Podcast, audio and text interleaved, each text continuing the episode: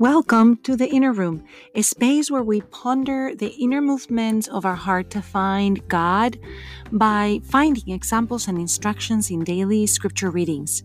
The emotions in our hearts can help us or hinder us in our spiritual journey.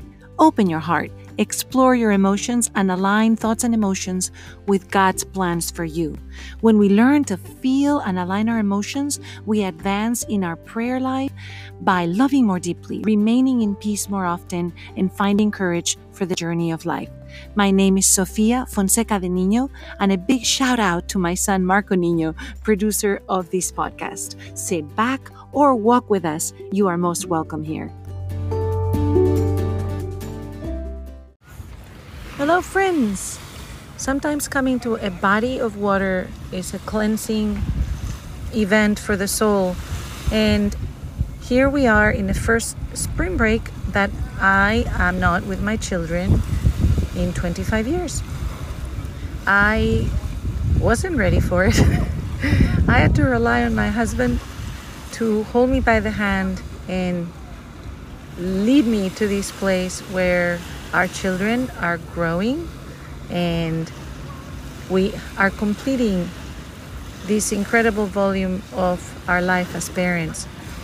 So here I am by a beautiful body of water, meditating on the readings for today.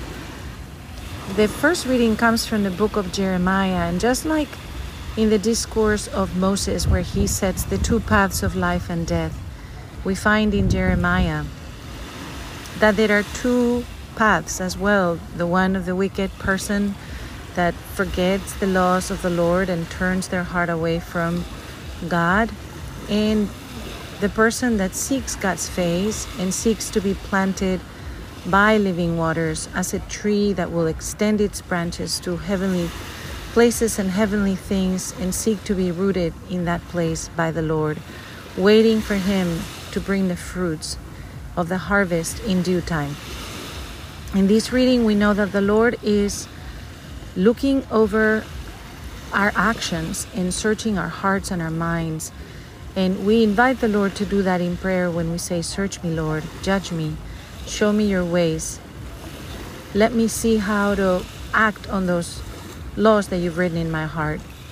For this, we turn to the Psalms, and Psalm number one is a beautiful psalm that describes that action of being deeply rooted by the waters uh, of the Lord and being a tree that will extend its branches up to the Lord.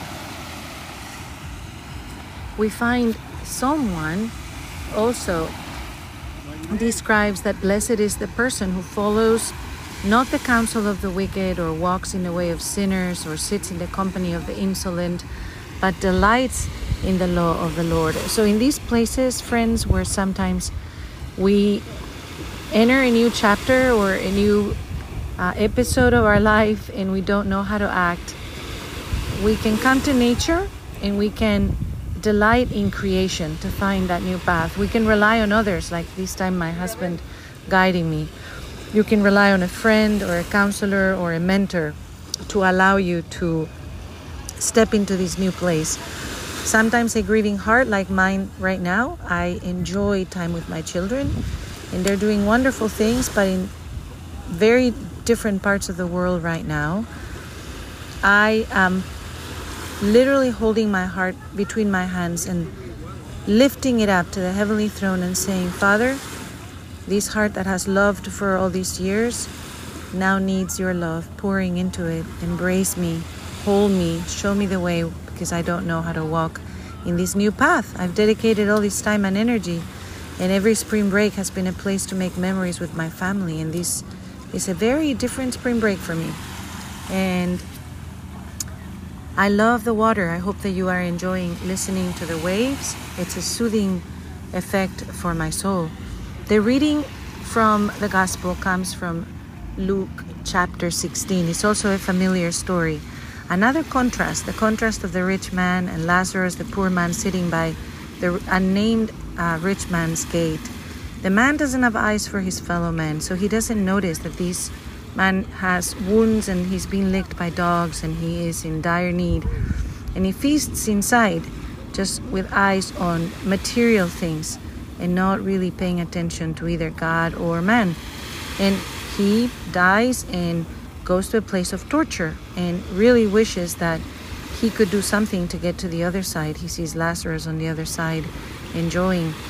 And when he's told he can't, he says, Let me at least go back and tell my brothers, my family, my my uh, kin that this is real, that there is a distinction between life and death in the paths that we pick when we are on earth. But he's not allowed to do that. He says they have not listened to the prophets, they have enough to follow the path. So, friends, we step into the path when we are happy and when we are grieving, when we are together with others we love, and when we are alone, when we are clear about the purpose and when we are seeking clarity on the purpose, we have a Heavenly Father that will show us the way. So let us go to the throne.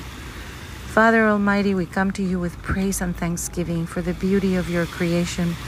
We ask that you will plant us like trees by your living waters and nourish us so that we can give fruit in due time. Thank you for the harvest that you bring to us. Thank you for all the ways that you have placed us near you so that we can lift our eyes and say, Judge us, Father, search our hearts, show us the way. Extend the mantle of your grace and your love over all of those that we love, protect them, keep them in your ways. We ask that we will only have eyes for you, that we will be attentive to your nudges for what we're supposed to do and think and feel in the path where we are. Thank you for the beauty of water.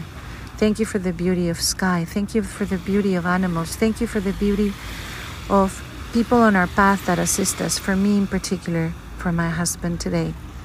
And we ask you that you will give us your purpose with clarity and that you will do that also for the people in our life that we love. We ask in Jesus' name. Amen.